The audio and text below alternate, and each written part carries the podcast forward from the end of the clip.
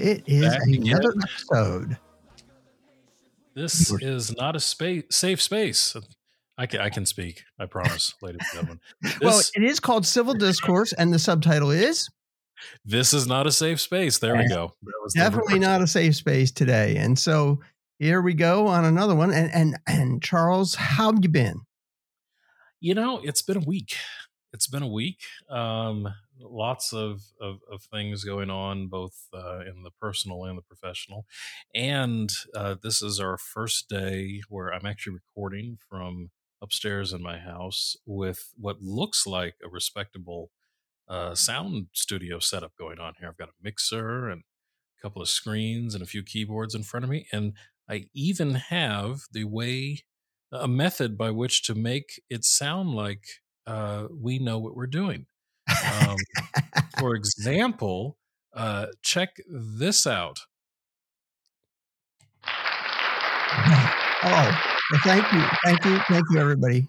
yes, no, welcome, welcome. I am so glad that it finally the world can uh, see me as a respectable participant in the technology uh, side of things. There you go. So so some chucklehead because you you did all that decided to completely tear his desk apart, rewire it. So hopefully everything's still working on this end. Uh, a- and honestly, it was all driven because I got new lights um, because I do in my real job teach, uh, and so I'm on camera a lot. So I had to replace the lights I had before. Uh, so you know, we we just thought we'd tempt fates and and uh, uh, put up new gear so we can we can podcast legitimately, right? So Well, I think we're we're in a good position to uh, be able to uh, record not only from our respective homes, but when we're on the road too, and that was really the goal. and and that's a huge goal and and it's part of what we want to do as we as we grow this podcast so first off thank you all you listeners for for tuning in and and and uh, enjoying another episode of civil discourse we really appreciate you being here and and we continue I, i've been watching the numbers we continue to grow in spite of the technical difficulties that that'll cause us to miss a couple weeks here and there so so we- Challenges, challenges. Um, it- we overcame them. So uh, anyway, I you know I have, we haven't had a serious discussion since well last week. So so what would you like to talk about today, Charles? Well, for those of you who who uh, tuned in last week, thank you again for that. By the way, um, you may recall that we went through a number of issues in our, I think, second or third episode uh, on the idea of partisan um, difference of of opinions, attitudes towards a wide range of issues, and among the the many topics, everything from abortion to gun control to education and so on, we had touched on the um, attitudes towards entitlements. And this, for those of you who may not be familiar with what that term, because you hear the term all the time on the news or or whatnot, and added, you know, entitlements and the amount of the budget that goes towards entitlement spending. This would be things like Social Security, um, Medicare, welfare, Medicaid, unemployment, and so on. This to be, uh, you know, set aside for, uh, f- from things like defense spending and, and, you know education in, in the general sense and, and, and other elements of of government spending. These are the things that are set aside to help people live better um, who need that help. And the question that keeps coming up is where is the line between what people legitimately deserve or are, quote, entitled to, um, and what is, you know, the mooching element that people talk about. I'm just living off of my welfare and I should get a real job and all this sort of thing. And you know, I think in general, and tell me if you disagree with this, but the the general attitudes tend to be pretty down the the aisle when it comes to um, people should be less entitled to things and actually get out there tends to be more of a, an attitude towards the right whereas no people really need help and if they you know honestly deserve that help, then we should be giving it to them towards the left. But I'm not sure it's that simple, and that's what I no, want I, I, think it's a lot, and that's funny you should say that. I, I think it's a lot more complex than that. I think first off, uh, nobody feels, in my opinion, no no rational human being anyway feels that anyone should be leeching from the system. It's how they, uh, I guess, it's how they define leeching. So. Uh, but but you know when you talk about welfare cheats or uh, people who rip off Social Security or whatever the case may be, I think I think everyone holds them in equal disdain uh, if you will. And, and, so I think we're really talking about what constitutes uh, the eligibility for an entitlement. And by the way, believe it or not, some people, when they talk entitlements, are also talking about military retirement, which is an earned benefit and not necessarily an entitlement. So when we're talking today, we're talking about what? Well, I think that you know the, the the idea of earned benefit is really interesting because a lot of people don't realize that some of the things that we call entitlements that give the impression of a, a handout is, right. is another term you'll hear all the time that somehow it's just sitting on my duff and taking money and not having done anything. Right. Well for most of us who gather who collect and, and i'm using the word us i don't. In fact the one time i tried i was denied um, unemployment. Most of us are paying into right. unemployment that's a, that's an insurance that you pay. Your employer pays into each each time you work, every each day you work, and, and, and that so comes out of your paycheck. Right, you right. Know, not a gift from the employer. Like they take that. That is right. your money. Right. That while you were working gainfully was being set aside into an account within the government, uh, and being put as a safety net for should you lose a job. Right. And depending on your economic status, need uh, that help, you have now a you know a source uh, to to to go to for that support uh, until you find another job. Same thing with and, workman's comp. Workman's exactly. comp is an insurance, unless your employer has less than five employees in some states.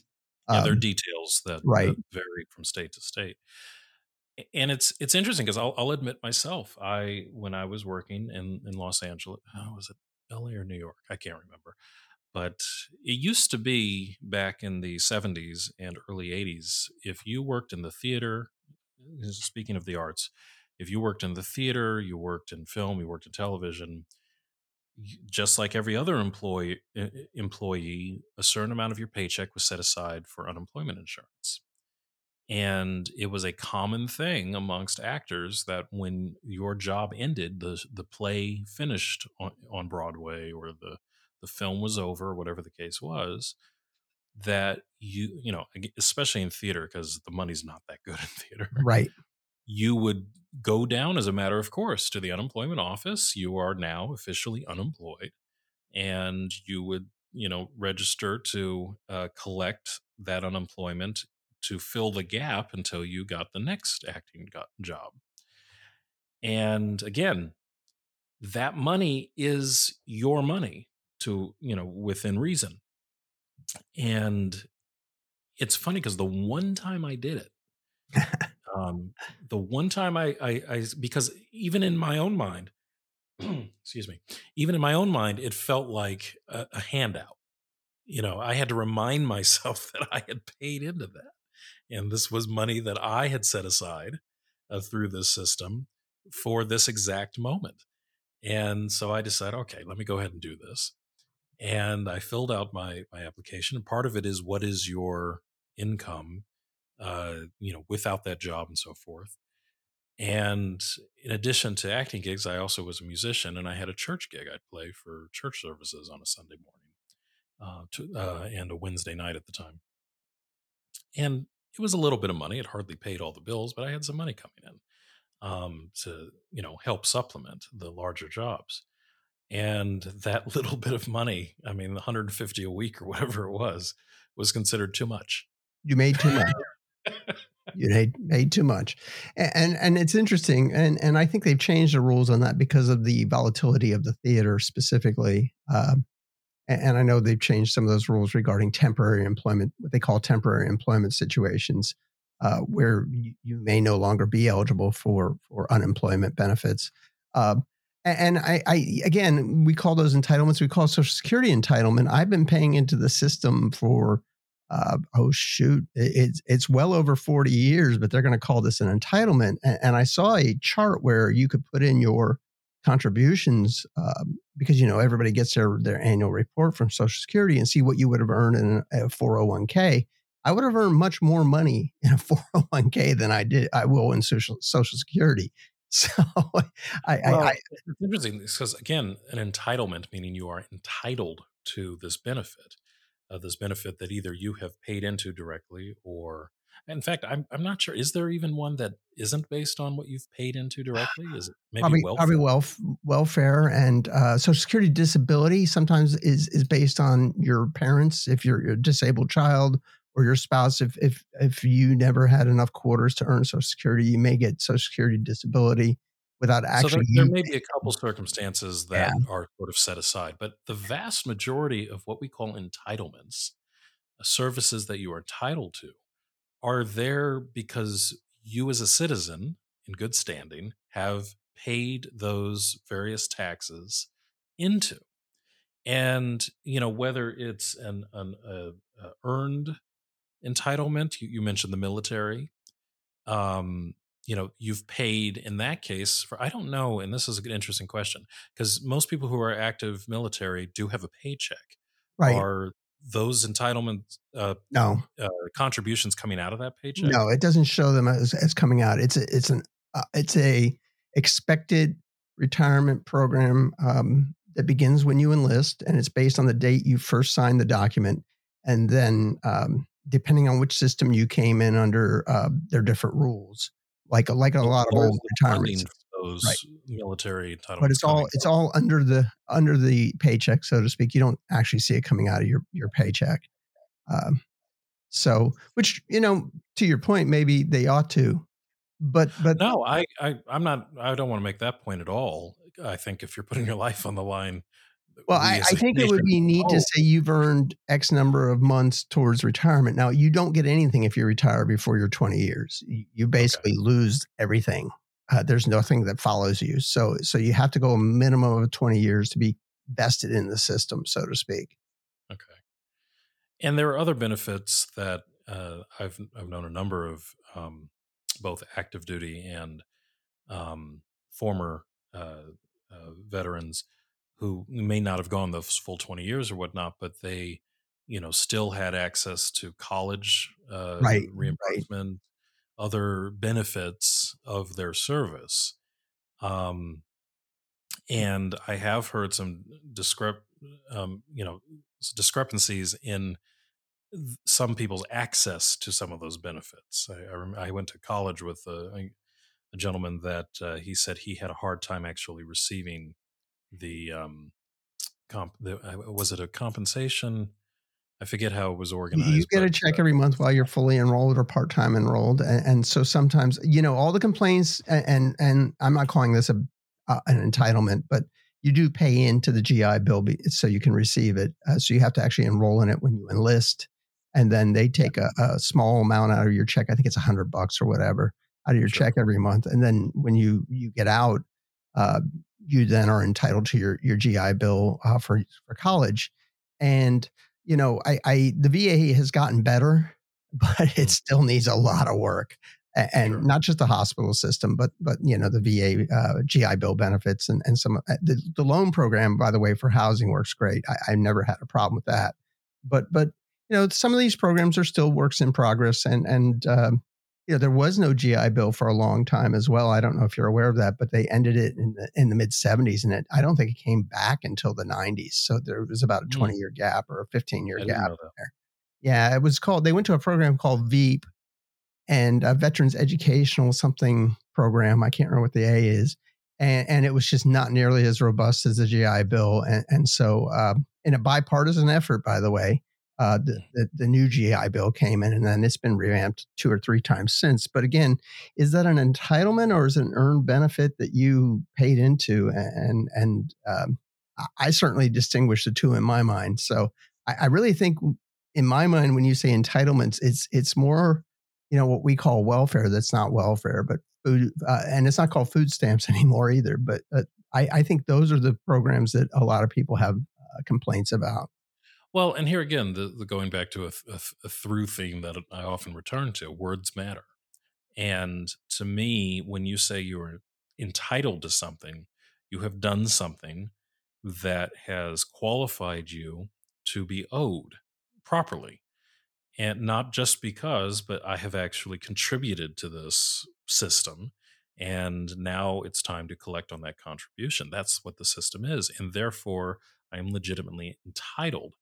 And an earned benefit, it, it's that word earned is your contribution. Right. You know, whether it's you've earned it through a deduction of your paycheck up until your point of collection, or you have done a service that warrants this additional compensation in some fashion. These, you know, the the word entitlement has become a dirty word, but the fact of the matter is you all of it with the exception of and we'll get further into this the the idea of the welfare state and some of these other uh, elements social security medicare medicaid unemployment those are earned benefits, whether it's through service or financial contribution over the course of your career in life. So you are entitled to get those benefits. Now, here where some exceptions come in.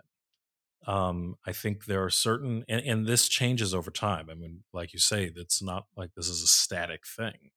Um, I think the the earliest iterations of this probably were what came out of the New Deal programs and in uh, the Depression with FDR. Right, he started the Social Security concept, and um, I I don't have the list in front of me, but help me out here. Um, coming out of uh, FDR's New Deal program, I know Social Security was one of them. It was the big one. Um, yeah. There really wasn't much of a welfare system or, or social safety net system then, and that didn't really get implemented until the 70s, uh, 60s, and 70s. Uh, but there were work work programs. Uh, the you know the well, gradually things were expanded. Right. Um, so you had the the Tennessee Valley Authority and the Civilian yes. Conservation Corps, and but the, you worked for those benefits. You didn't uh, just receive a check. No. Uh, so you know, it, it's it's it was earned in right, some fashion, right?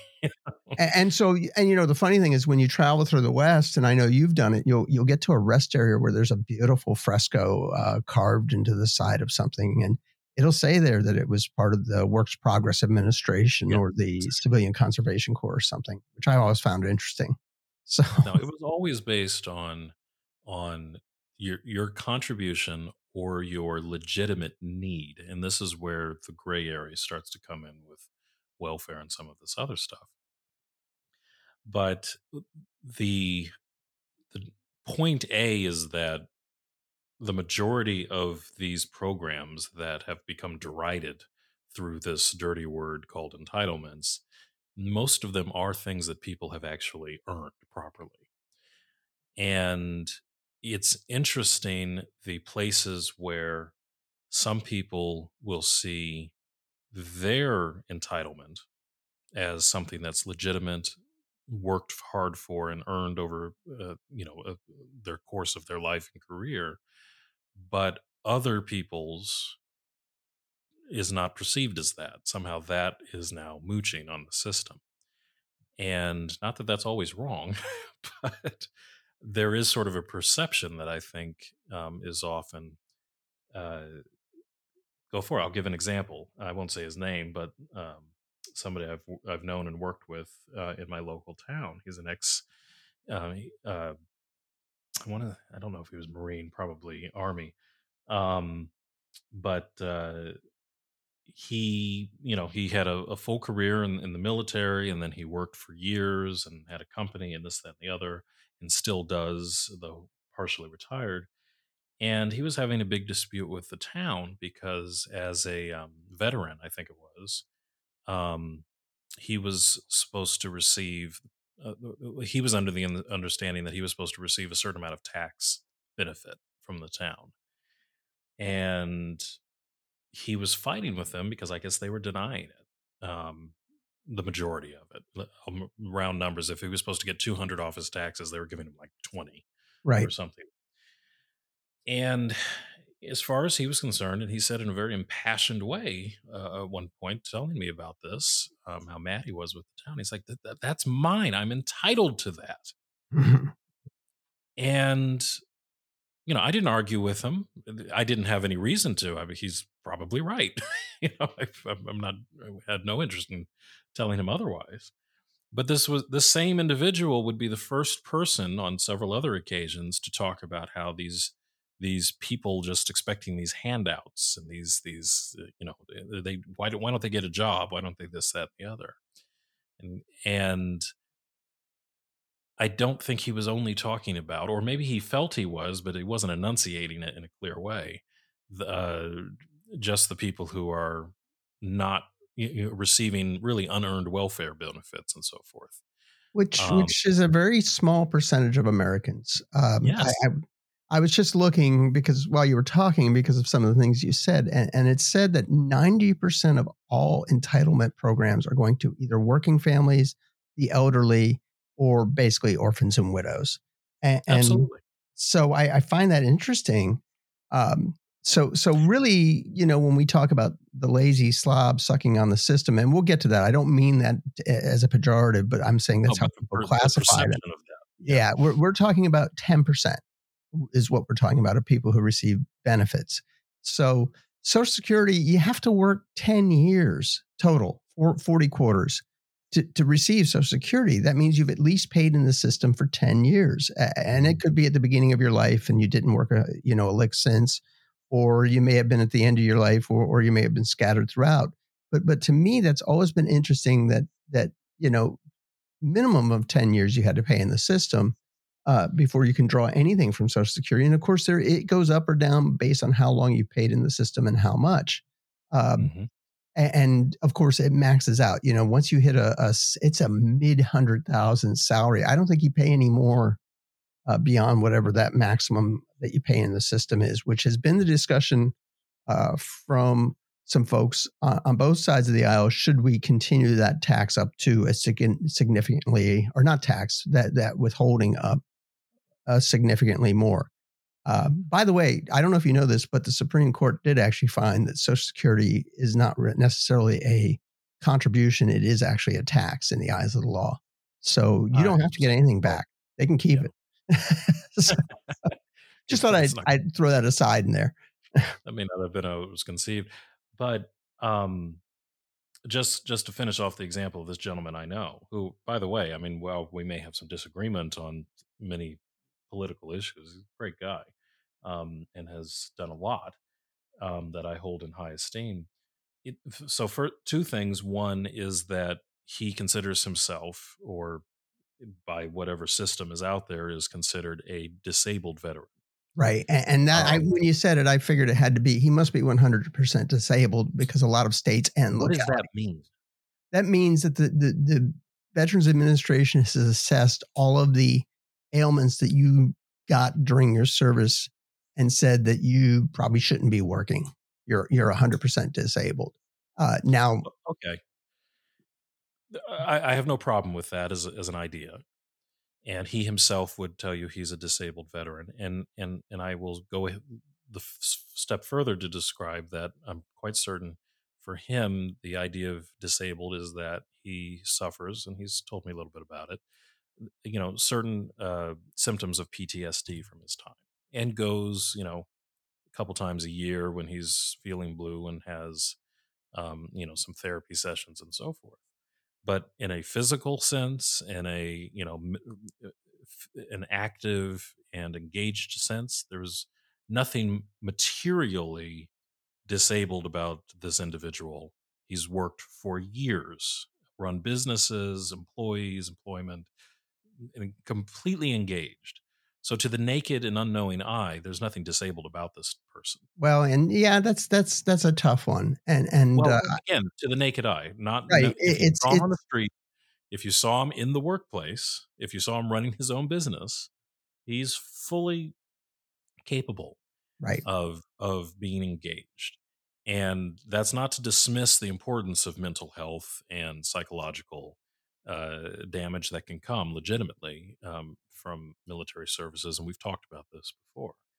Um, so again, I'm not here to argue whether he is or is not disabled. No, I didn't take it that way, and and, No. and I didn't But mean he feels to- he is, and obviously he has, with the Veterans Administration or whatever, he has the technical uh, status as a disabled veteran. And apparently, there was some benefit that as a disabled veteran, you were supposed to get. The part of this that I thought was interesting is this is also a wealthy man.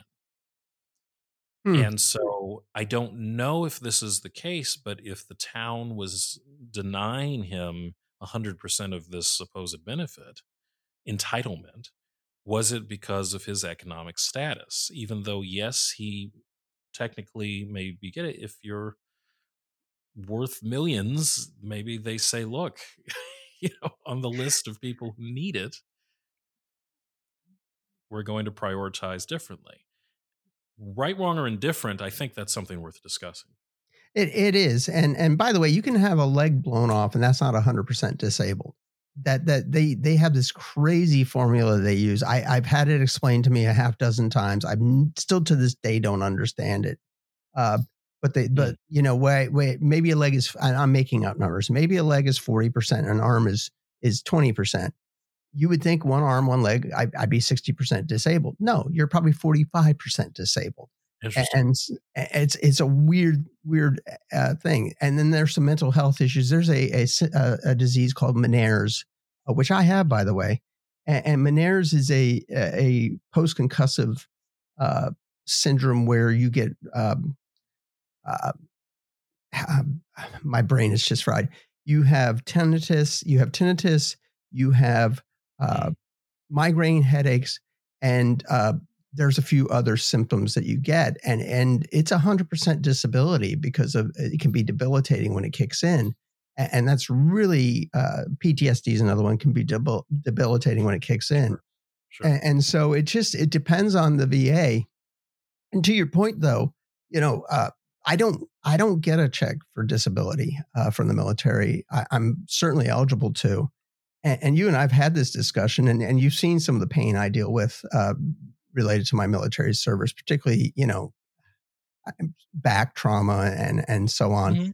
but i don't go get it and i haven't gone to get it yet because in my mind and a lot of veterans think the same way i do and i'm not picking a side. I'm not saying if you don't think like i do you're wrong but a lot of veterans say those are for the guys in combat that did lose a limb. Those are for the guys who were in combat that did suffer this. Now i'm a combat vet but i didn't suffer i don't know when i got those problems so to speak.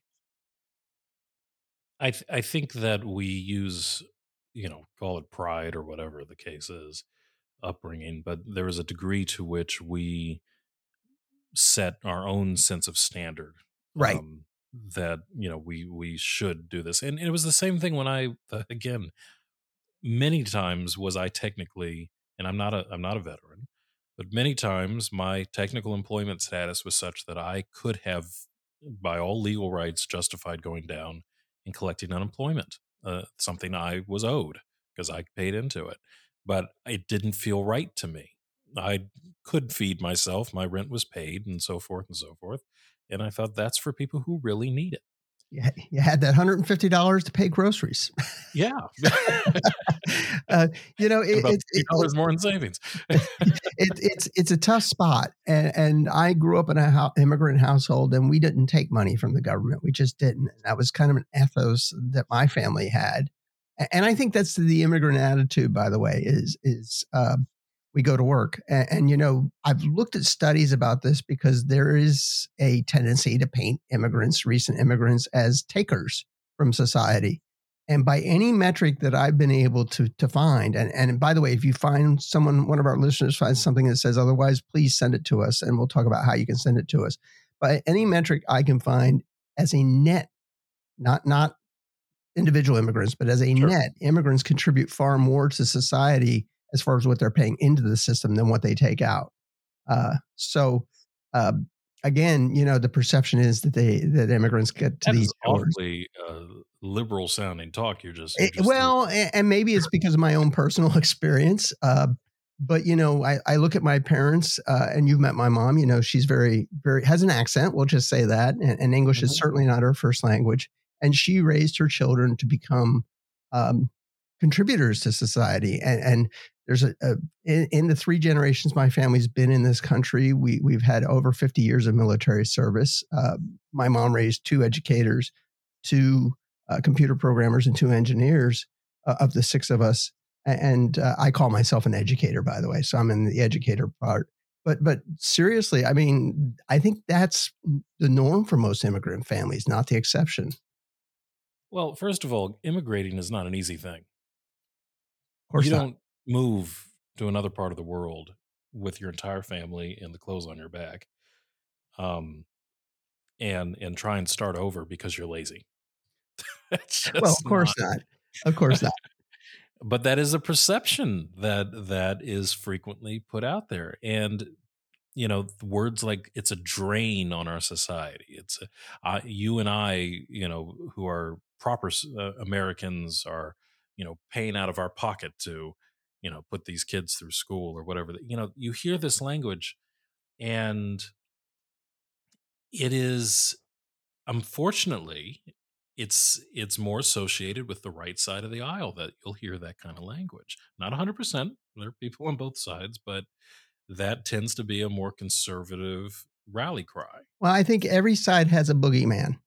Every mm-hmm. side has a boogeyman and and and the welfare queen and the immigrant who lives large on the on the backs of society tends to and be billionaire who's not paying any taxes. Right, tends to be the right view, whereas the left, it's it's like you said, it's the upper one percent, or or uh, uh, I, have heard the military get attacked by some extremists on the left, but not not the mainstream left. Uh, and I think everyone has their boogeyman that they paint up and they and they trot it out come election time. And uh, you know we got to get those dang immigrants back across the border. Well, first off, I, I we will do an immigration episode. I don't believe we should have open borders, but do immigrants contribute to society? And and everything I've researched, and I'm open to a different perspective. So so please, again, if you disagree with me, uh, let us know. But by anything I've been able to find, immigrants are net contributors to society. And, and even when you include public schools that are that are absorbing their children and uh, WIC programs and those programs, immigrants are a net contributor. And, and so I'm open to other ideas. Please change my mind, but but it may sound liberal. it may, but in this case, maybe the liberals are right. Well, but the fact of the matter is, liberal or not, it's American. The country was founded on the concept of, you know, what does it say right there on the Statue of Liberty? Bring us, you're tired, you're poor, you're hungry, you're huddled masses, are yearning to be free. Why? Not because we just want them, you know, taking up space, but we know that people will come here to start new and work hard. And that was from the very get go the idea, um, at least on paper. And um, now, well, you know, it's it's the here's the thing though is if you look at Western countries, and I'm putting quote fingers up for folks, which really means developed countries. If you look at developed yeah. countries, most developed countries have negative population growth, mm-hmm. and, and that means that things like Social Security, which depend on a working force that, that continues to increase, need some kind of increase to, to, sustain the current population bubble that's going to hit the system starting it started a couple years ago through the next 10 15 years. And the us made more retirees than there right, are people right. we don't want that situation because then one retiree is being paid for by one one working person. So the us if you look at native born meaning born in this country we mm-hmm. have negative pop- population growth as well. It's the immigrant population that sustains and, and, continues to increase our population. And so without those immigrants, things like Social Security are in serious danger. Uh, it's already in serious danger. Well, even with them, I was just going to say, even with them, we are in, we are in trouble. I will tell you, my generation, uh, my wife and I, um, which we are not the millennial, you know, kids coming out of high school and college. We're old enough that this should be scary uh, we have always been under the impression that we will not be receiving any of the social security. And we, since Generation X, and I'm early, early X, uh, we've been told this will never exist. Now it's looking like I'm going to slide into it okay. Uh, now, how many years they'll be able to pay me is another question. But if you were 10 years younger than I was, they told you it won't be there. And, and that includes you and your wife. Uh, so, so it's, it's, it's, it's a serious issue and it is one we need to revisit and we could talk about this another episode because i think it could be very interesting but my point was without those immigrants, we'd already be there. We'd be Mhm. done. There'd be no system. And, and that means grandma, who all she has is social security income. And and My those father. That's They'd I be mean, my done. father's a perfect example. He worked for years. He, you know, he he did retire fairly early, but it was because his his work opportunities dried up. But the the house still was solvent, um, and you know there was savings. And right now he's in you know he's living in a home at the moment, but he's uh, what's financing him is the savings he had, the, the sale of the house, and what uh, Social Security he gets um, which after a, a lifetime's professional career is about and my mother having passed there was a certain um, it was a negligible boost by the way uh, the two of them got somewhere between uh, maybe around $2300 a month 25 Mhm. most was their combined social security when she died i think he gets maybe 1100 now so she was the worker in the house. Well, she worked her she continued to work. So when he was working, he always made more Right. and contributed more. Um, but when he he stopped working, she continued for, you know, quite a bit longer. Right until the right before she passed away. Right? Yes, yeah. Yeah. So and- she had longer time paying in. He paid in more for a shorter period of time. How the numbers worked out, I don't. I've never done the math, but um, her social security was just a little bit higher than his at the end. Um, however, uh, for those of you who might be thinking about this, when your spouse goes, you don't get theirs too. and and that was the reverse of, of what most um, usually it's the wives who suffer and and because they they uh, particularly in traditional households which most of our retirees came from uh, the wife the was husband.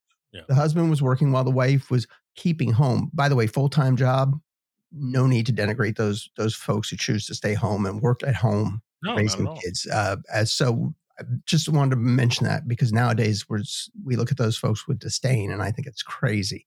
Uh, so, no, I, I think that that is the situation a lot of elderly women are in, where the husband's passed away, his income is gone, and now they're living on, to your point, eleven, twelve hundred dollars a month.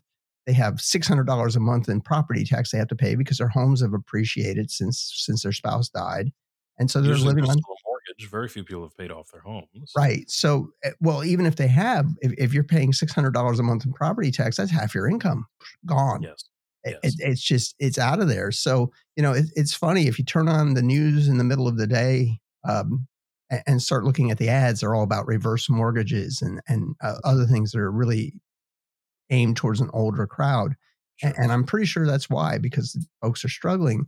And you know, it, it, it's it again. um, uh, It's should not. Social Security was never intended to be your sole retirement program. Um, and if you look back in the 1930s when it passed, it, it was written that way. It was a supplement to to what you you retired on. But for many folks, it ended up being their sole retirement program. Just No, it did. And, you know, careers don't always go the way we imagine. How many people worked in a factory or for a company for decades and then, you know, were laid off, you know, at a late stage in their career. The idea of starting a new career was ridiculous. Um, you know, let me go get training at the age of 65 or whatever it was, you know, that we see now becoming a more and more common thing um, especially in, in times of economic difficulty where companies are closing down or having to do major layoffs and so forth.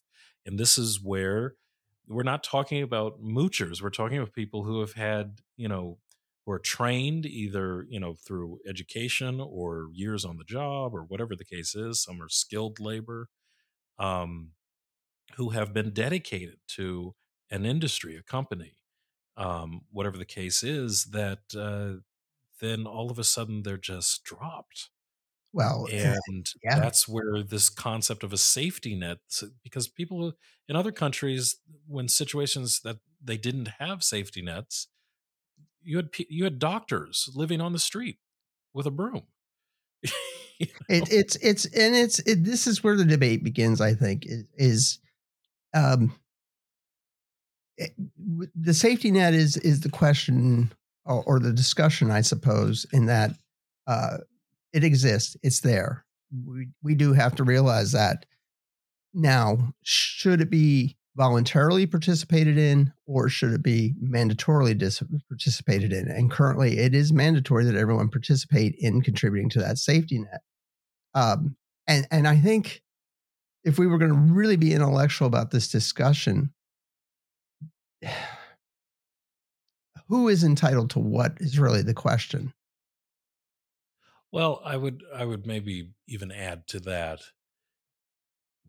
the difference between voluntary and obligatory contribution or, or participation is the question has to be asked if you choose. So, a, a perfect analogy to this would be uh, in health insurance, for example. If you choose not to have it, um, that's probably a bad analogy because we do have this situation that is weird right now. Well, well, Um, I think even now though you don't have to participate. I think uh, the last administration removed the mandatory requirement that you have insurance. So let's just set aside maybe a little bit of reality and just use this as an analogy. If you choose not to have it when you could have otherwise had it, um, assuming you could have afforded it, if you choose not to have it and you're perfectly fine and then just die of old age peacefully in your sleep, well, having not participated in the insurance uh, has cost the rest of society nothing. Right. However, the chances of you going through all of your life with no medical needs whatsoever and dying peacefully in your sleep at the ripe old age of 100 are Pretty, fairly s- slim. pretty slim. Now, now most of the non-insured folks prior to uh, the Obama administration were younger. They weren't old folk. so Sure. I was one of them. A- And a lot of folks say at 22, hey, I'm going to take a calculated risk and I'm not going to get insurance. But when I'm married and have kids, I'm going to have insurance. Uh, the other things that happened, though, of course, were uh, the homeless. Uh, were many of them were uninsured, and Well, this, this is the thing. You're so part of this analogy is removing the idea that for a lot of us we couldn't afford it. right, You know, there just was not an affordable healthcare to get, and that is still a challenge. Um, so I'm just taking that off the table for the purposes of of this. I got you. I got you. And, and you know, as a guy who was exploring uh, healthcare options, because there was a time there where we didn't think our our ward was going to be eligible for my company insurance program. It was four hundred dollars a month to get him insured. Yeah. And, you know, you guys I know are not in the poverty house, but that's a lot. That's a huge chunk. It's nothing. it is. not nothing. You I didn't. I didn't say, "Oh well, let's stroke a check." I I, I looked at it and said, "Ooh, that's going to hit me hard." Now, Yeah. It, it may mean that we don't go out to supper ever again, and, and that was an acceptable trade off for me. Uh, but you know, still, it's it's it's um, it is a, a big hit for a child, and you know, by all actuarial tables, he should not have health issues. You know, the healthiest Americans are zero to twenty five. Uh, and so by any any uh, actuarial, he should be the cheapest insurance. Uh, so what does it cost for someone who's 55 or 60? Well, and this is the problem. When the problem comes, whatever the health issue is, that four hundred dollars a month becomes pennies Of course. compared to, you know, uh, our our uh, father-in-law. The bill when he was ill, um, oh, it was hundreds of thousands. they Hundreds. they paid their deductible or whatever it was that was gone. What day three? Yeah. and, and so everybody knows what we're talking about. Our, our father-in-law uh, died of cancer. Oh, it's been a while now, probably yeah, 15 years 16, 15, 16 years ago. He died of cancer and was a very healthy man until he was diagnosed with cancer and had paid health and had full insurance Sure. and all of that.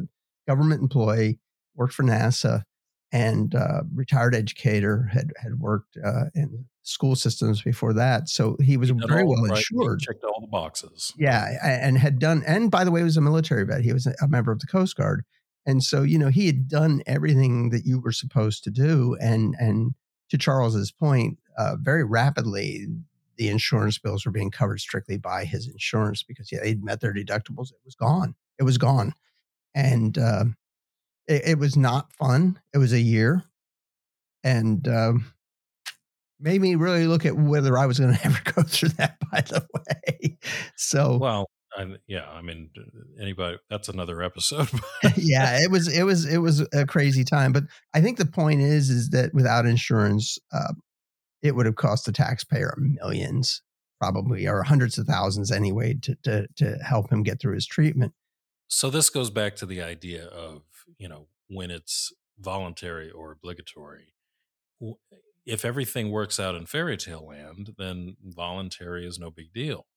But when reality hits and you have a bunch of people who have volunteered not to do it, uh, whatever the it is, and then suddenly the worst case scenario happens, you end up where society now has to a uh, step in and cover that gap at a much higher premium, or they don't, and you have you know terrible suffering and homelessness and whatever the particular disaster is that comes out of it, which is also a drain on society in various ways, not just financially.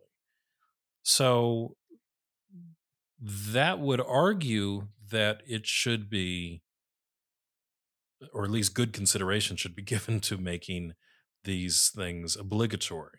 Well, 30 Just minutes like ago you called me a liberal. itself. I'm just gonna I'm gonna remind you, 30 minutes ago you called me a liberal. Here's where we pivot. A- And I don't Well, think I'm not. I'm not saying this is my opinion because I do. I have walked this line myself right. many times, but I'm looking at the argument from both sides. As You as know, we all do. Yes. the seatbelt. You know why? Look, if I wear my seatbelt, how's that affecting you? Well, because if I get into a terrible accident that doesn't kill me, and I don't, the insurance doesn't cover these injuries. Well, now society is is is going to have to pay for my not having, you know, bothered to do that. That being said, I hate being told that I have to wear my seatbelt. So, you know, Or helmets. doesn't mean that you should do it. I just don't want to be told that I have to do it. Well, and it's a discussion you and I have had a lot of a lot of times, and, and we've struggled with this because I do not believe in helmet laws. I, I think motorcycle helmet laws are a gross invasion of, of personal choice. Yet, I can think of one time, and it was up and down your driveway that I rode without a helmet in my entire life. That's some of the most dangerous driving you'll ever do. well, you know, we we made a conscious. I, oh, and the time we ran around the house on motorcycles while your mom laughed and pointed at in the us. grass. In the grass. Right. But but generally as a rule, other than those couple times I can recall, I don't ride without a helmet, but I don't think there should be a law about it. And you know, this for your own good, I call it nannyism. Wait a second here. We we need to take a good look at this. And you know, the point is if I if I drive my car without a seatbelt and I get seriously injured and I'm a vegetable, uh, yes, there's a possibility society is going to end up taking care of me. And I get that. But again, where does the line to my own personal choice start? And, and that's really the argument. And, and I think we need to really step back, set aside those arguments because everything could then be justified by saying, well, it's it's for the good of society at large. A- And that's Well, a really slippery slippery slope, slope. I completely Yeah. agree with that. Um, this is where my right rightism comes in. You Um, doggone conservative. What's wrong with you? But you know, it bothers me uh, being told as an adult what I should and should not do, or can and cannot do. But I also understand that those decisions don't affect just me alone. If if under the right circumstances or the wrong ones, as the case may be. Um, and so society does have some truck in my game, and I don't know. You know, again, I'm. We're not saying kids don't wear a helmet, don't wear your seatbelt. Uh, No, we're an not. idiot to say that you know doing such things is a bad idea. Um, but I agree. You know, where where is it? Um, where does society then have the right to say? And that would be the question. If, if I think a lot of insurance companies now are saying, look, go ahead, don't wear your seatbelt, but if something happens, we're not paying. And if it's found that you didn't take do your part to ensure the best potential for your safety, and that's probably a legitimate use of of um, of private industry to to encourage a standard where you you clip your seatbelt on. Um, and there are states. The state of New Hampshire has never had a seatbelt law ever. Never had a helmet law Well, either. yeah, Connecticut. Oddly enough, I think Virginia does have a. we do. We do. helmet but Oh. but it wouldn't matter. I'd wear it anyway. I've worn it in Connecticut, as you know, and New Hampshire too. So it's that's but on this particular area, I live in the bastion of freedom, and you're in one of them. You know. Yeah. it, it, it always depends on what you, you also when it comes to alcohol beverage commission you guys have much more liberal Mhm. meaning less restrictive laws in, in connecticut than we have here in virginia I, I always tell people purple states blue states red states are not always solid one color um, ever Depends on and the so Depends on the issue. And so Virginia is also one of those back and forth. I mean, it's a pendulum state. Virginia truly is a purple state. So, Yeah. um, anyway, no, I, I think you know my argument, of course, would be that that the private uh, industry should be saying if you want to get insurance with us, you're going to wear your seatbelt, you're not going to smoke, you're going to wear your helmet on your motorcycle. Though helmet laws, by the way, we should have another episode on because the evidence that they do anything is is questionable. Uh, but I, I I sleep comfortably knowing that uh, while my skull is intact, my neck is broken. Um, Yeah. so, well, we'll talk about this another episode because folks who don't ride sorry, just assume they assume that if you wear your helmet, you're safe. A- And we found that rider education is a much better deterrent to, to accidents, severe accidents. So, anyway, but let's set that aside because you and I can nerd Oh, completely. the hate mail's already. I can hear the typing happening. Well, and you know, anyone who calls us donor donor cyclists, uh, just don't even bother. I, I don't need to hear from you. Uh, I'll just I'll just share. Uh, I I had a client once. who I, I showed up on my bike, uh, and she said, "Oh, I see you're out on your murder cycle." Yeah. today." Yeah. And I thought, wow, what a lovely thing to say to somebody who you know now has to spend the rest of their day on the bike in the middle of lovely attitude to share. Yeah, it's it's it's. I, I get it. I get that we're rebels. I get that we're bad boys and girls. But uh, your, your motorcyclist that you flip the bird to is probably your doctor or your lawyer. So think about that really hard. So anyway, by the way, we we've told this story, but we actually met an emergency room surgeon uh, when we were in Maine, who who was a Mm. uh, was a motorcyclist. So watch watch what you say. Absolutely. anyway um no i i think you know i and this is probably where my libertarianism kicks in we really need to allow uh, insurance agencies and those to to to really push those standards and not have blanket laws that that oftentimes are just used to write citations let's be real honest Well, but okay, so let's say that that happens, as is happening with a lot of insurances. They say, "Look, here's the conditions under which we will pay," and uh, and not limited to even. Uh, but you have to meet this standard on your part for us to agree to to pay if something happens. And let's say you fail to meet that standard. Okay, your insurance doesn't pay. You're out of pocket to the degree that you have anything in your pocket. Once your pocket is empty, if you're not dead, where does society have an obligation to step in? well you know what i would say they don't They don't. they don't and, and that's just a harsh reality um You show up at the emergency room, though, they cannot legally send you yeah away. legally you cannot now now we probably ought to do an episode on the medical system because it's a horrible system from either perspective whether you come from the right or the left because it's a mishmash of two schools that had no overarching look Absolutely. That, that's another can of worms we can get into. But again, So- as a metaphor, it's the same story with, say, welfare. of course Uh, where and that's wrapping us right back around isn't it well, again, it's it's these are all things that have become put under this umbrella of entitlement. I'm entitled to medical care. I'm entitled at, at the emergency room. I'm entitled to X, Y, and G, Z, and welfare is you know probably one of the most controversial ones. well but but i need to i need to say this and please let me interrupt and say this i have to I, I was an inner city school teacher. I saw No, a lot of people. say that. Sorry. I saw a lot of people on quote welfare, whether that's women, income, children, uh, or, or whatever. And, and this idea of the welfare queen, and you've heard me say this, but our listeners have, that's a lie. This is bare subsistence living. Now, whether they're entitled to it or not is a different discussion. But but don't. So, what do you say to people that talk about I'm standing in line with my handful of, of, of healthy groceries and it's costing me a good part of my well earned paycheck? And this person over here next to me is pulling out her food stamps and she's got chocolate bars and this and that and, and eating better than I am in some cases on this welfare. I mean, get a real job.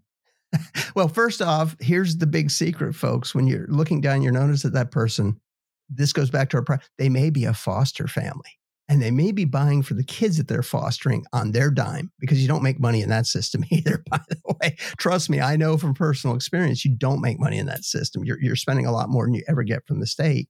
So first off they could be a foster family. Secondly if they're not uh, they're paying cash for the stuff that's not on the, the allowable list. So if, if i want to buy baby food for, for my foster son i get the basic baby food that's what I'm allowed to get. If I decide I want something that I feel is more nutritious for him, I pay for that out of pocket. How do I know that? Because I experienced it personally. Uh, formula, you get the basic formula. If I want to get something I think is healthier for him that doesn't have a whole bunch of soy in it, I pay for that out of pocket. So, uh, you know, you're not getting your chocolate bars, you're not getting steak dinners, you're not getting any of that stuff on this system. The, the, the computer tells the cashier what you have to pay and what gets to go on that WIC card. Uh, and, and so it's it's basic necessities: white bread, milk, et cetera, et cetera, et cetera. It's it's not me buying my porterhouse, which I've never bought one, by the way, uh, except at a restaurant. so. I think I think the question that that really has to be better understood um, is what is a legitimate qualification for uh, welfare you know, again, going back to uh, the example of the the gentleman earlier who was a vet and uh, by his own description a disabled vet and therefore entitled to certain things we a lot of assumptions are made first of all uh, to, in in in people of that ilk's defense that are not visible uh, to the naked eye to the to the right. unknown eye mental illness is a legitimate disability. Um, you can't necessarily, depending on the nature of it, see it walking down the street or in the grocery store or at the workplace. No, it's not like a missing limb where it's obvious, right? No. Um, and there are different degrees, and they're also, you know, today's just fine, tomorrow's another story. So it's a much grayer area there. Somebody who is disabled and again, go ahead and write your your hate mail for what I'm about to say. But that image of that overweight person sitting and watching Maury on on TV collecting their uh, welfare check um, and buying their cigarettes and so forth. I don't think that's actually as many people as we feel they they, they exist, but they're not as prevalent as one would think. Exactly. Now, for those who do exist, yeah, that that's probably not cool uh, because you probably could actually. I think many many of I shouldn't even say the word. There are those who probably could be doing more. Um, but if we're just going to go based on percentages, is the the the the percentage of people collecting that handout, to use a dirty word, uh, in, in you know with that really shouldn't be so high as to be the problem that we think it is. I, I, think it's probably not as huge. Eh, I mean, that one study I just cited a little while ago is 10%. Uh, everybody else pretty much. Not nothing. Right, right. But, but remember now, as far as I know, the, the, the laws that were passed during the Clinton administration restricting you to a maximum number of months that you could claim uh, public assistance, I don't know that those laws have ever been removed. I could be wrong, uh, but I don't think they've ever been removed. Uh, number one. Number two, uh, the just like the top 10% of, of wage earners in this society constantly churns, the bottom 10% also constantly churns. So, folks that this year are in the bottom 10% of income in the US in 10 years will not, most of them will not be in the bottom 10%. They earn their way out of there. They go get jobs, they go get new skills, they go to community college and hustle, they, they start a business listen, this story is is is truly the American dream, where the chicken salad chick is selling chicken salad out of the back of her car, and, and 15 years later, she she owns a whole chain of restaurants up and down the U.S. East Coast. That's for real, and that is your bottom 10 percent of earners. Most of them are looking to, to to come up out of that 10 percent. And by the way, the top 10 percent, same thing. They they they spend all their money and they fall out of the top 10 percent.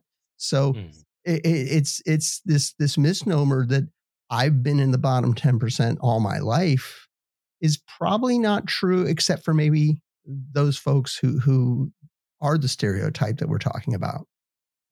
Well, and there are people who work hard. Um, there are people who are legitimately disabled. True story. That's not what we're talking about here. And, and we're not Um, talking about the mom who's slinging burgers at, at the McDonald's who's never going to get out of that.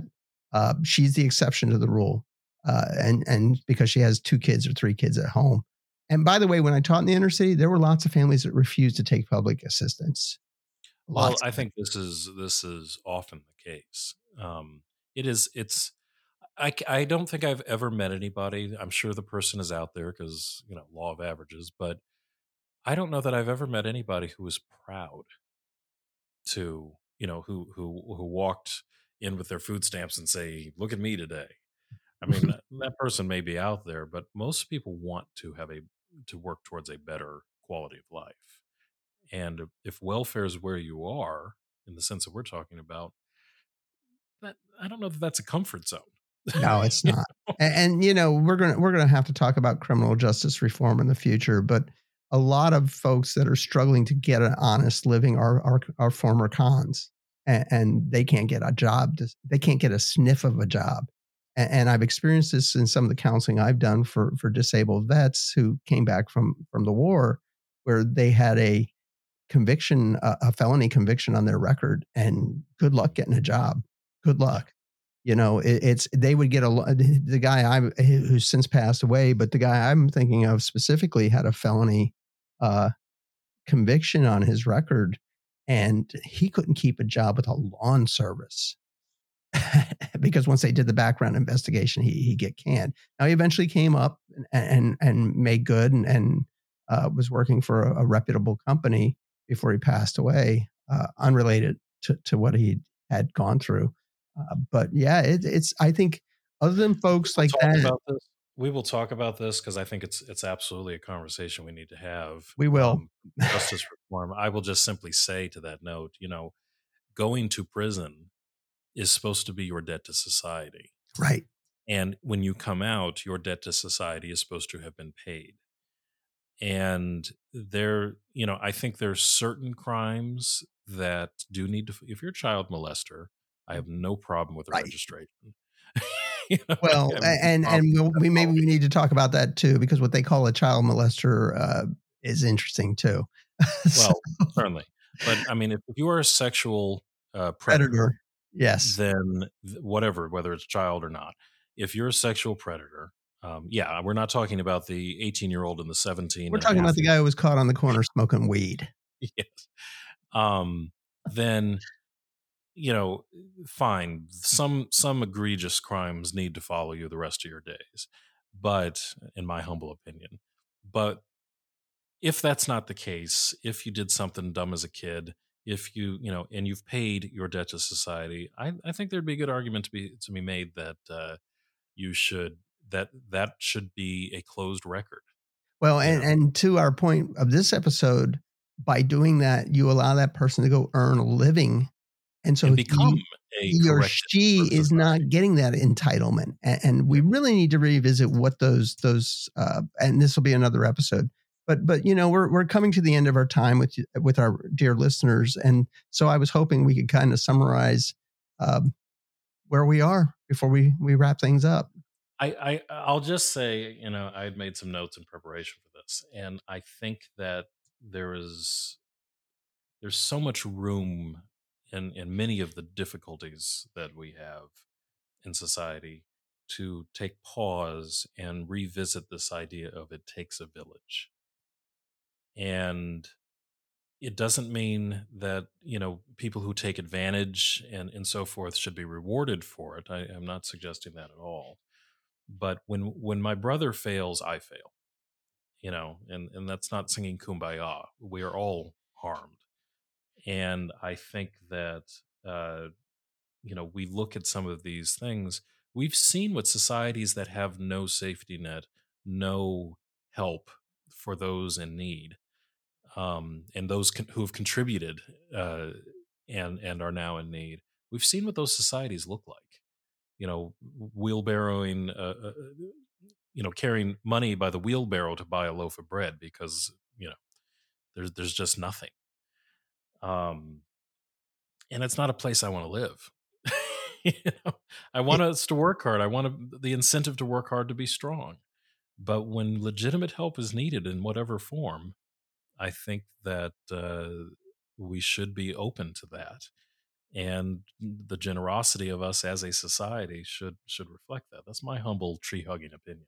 There you go and, and i'm going to say coming from a different political perspective um, you got to practice what you preach. If, if you believe these should be voluntary then how are you personally engaging in that voluntary help for folks? And and uh, i'll be happy well i won't share my my tax returns but I, I, I contribute a significant amount because I do truly believe in what I'm preaching to everyone else that until you give back to society, then you can start talking about how we should all do this voluntarily. So I try to do it voluntarily. I, I encourage everyone to do it voluntarily, e- even if you are paying more than your fair share in taxes, whatever, whoever defines fair share. Uh, you should be helping out your fellow man. And, and to Charles's point, first off, government's slow. It takes forever. So if I'm if I'm giving to my local uh, food pantry and feeding hungry people, that's probably a good thing. Um, and, and find your local food pantry, please, and, and contribute to them. Contribute to, to things to get homeless folks off the off the streets. Uh, if your cause is veterans, contribute to that. If you, if your thing is disabled vets, there's lots of charities out there. So don't just talk about they oughta, we oughta.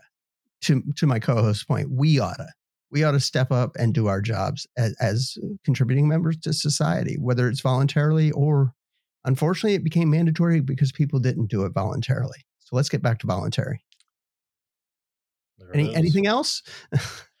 oh, I'm I'm sure there is, but we'll save it for next week. Absolutely. Leave them wanting more, right? Leave them wanting more. Absolutely. You know, once again, um, uh, we've flip flopped on the on the aisle both of us, uh, depending on the moment in the show, which is always interesting. I think that's most people, by the way. And uh, I want to thank you for bringing this topic to the table. You know, every week, I, I just so our dear listeners know, almost every week, uh, Charles brings a topic and, and I react to it. I, I, think there have been a few where I've said, hey, let's talk about war or. And I've said no and he's always said yes. Uh, but but generally, as a rule, he he comes up with the topics, and and I love talking to him about these things. So if you have an opinion and you either think we're both right, we're both wrong, we're both incredibly stupid, please please email to us. And how would they email us, Charles? Well, so you can write uh, civil discourse TNSS. That's this is not a safe space at gmail.com. Civil discourse TNSS at gmail.com. Perfect. Send us a note. Uh, go to that place and smash that like button down. Give us Five star reviews. Good, bad, or indifferent. Yep. Yep. yep. We need them. Yes. And tell your and, friends. And tell a friend. Yeah, please tell a friend. And, and if you enjoy what we do, where we, we don't scream and call each other names, uh, and, we, and we have a great deal of respect for each other, please tell your friends that there is some sanity out here in the political discussions of the world. So I want to thank you, Charles, uh, for all you do for the show. I want to thank you for your, your technical challenges that you faced down and, and beaten to submission. And I want to thank uh, all our dear listeners. I know you have a list of folks to thank. So who would you like to thank? Well, the top of that list really has going forward been and continues to be our uh, engineer, editor, and uh, contributing an occasional co-host. Yes, Keith Stroyovi. Uh, he works wonders uh, with putting this together, and uh, we just wouldn't be where we are without him. So we want to thank him. Um, even though we're sort of independent now, we got started with the help and support of Sacred Heart University in Fairfield, Connecticut, and uh, the School of Communications and the Arts. So we're very grateful to their support. The Lazarus Trio, Carl Groves, and my co-host Mike Koniger uh, great musicians, artists, writers, and I think you've got another album coming up. Well, we're working on writing it, so it's going to be three years when you do it as a, a part-time gig. but, but, stay tuned, listeners. Be with us in three years, and, uh, and, and you'll be first to hear about it. And of course, uh, Dr. Mike, Dr. Mike. Well, thank you, thank you. So, listen, we we hope we've uh, made you think hard, and and until next time, have a great one. Take care.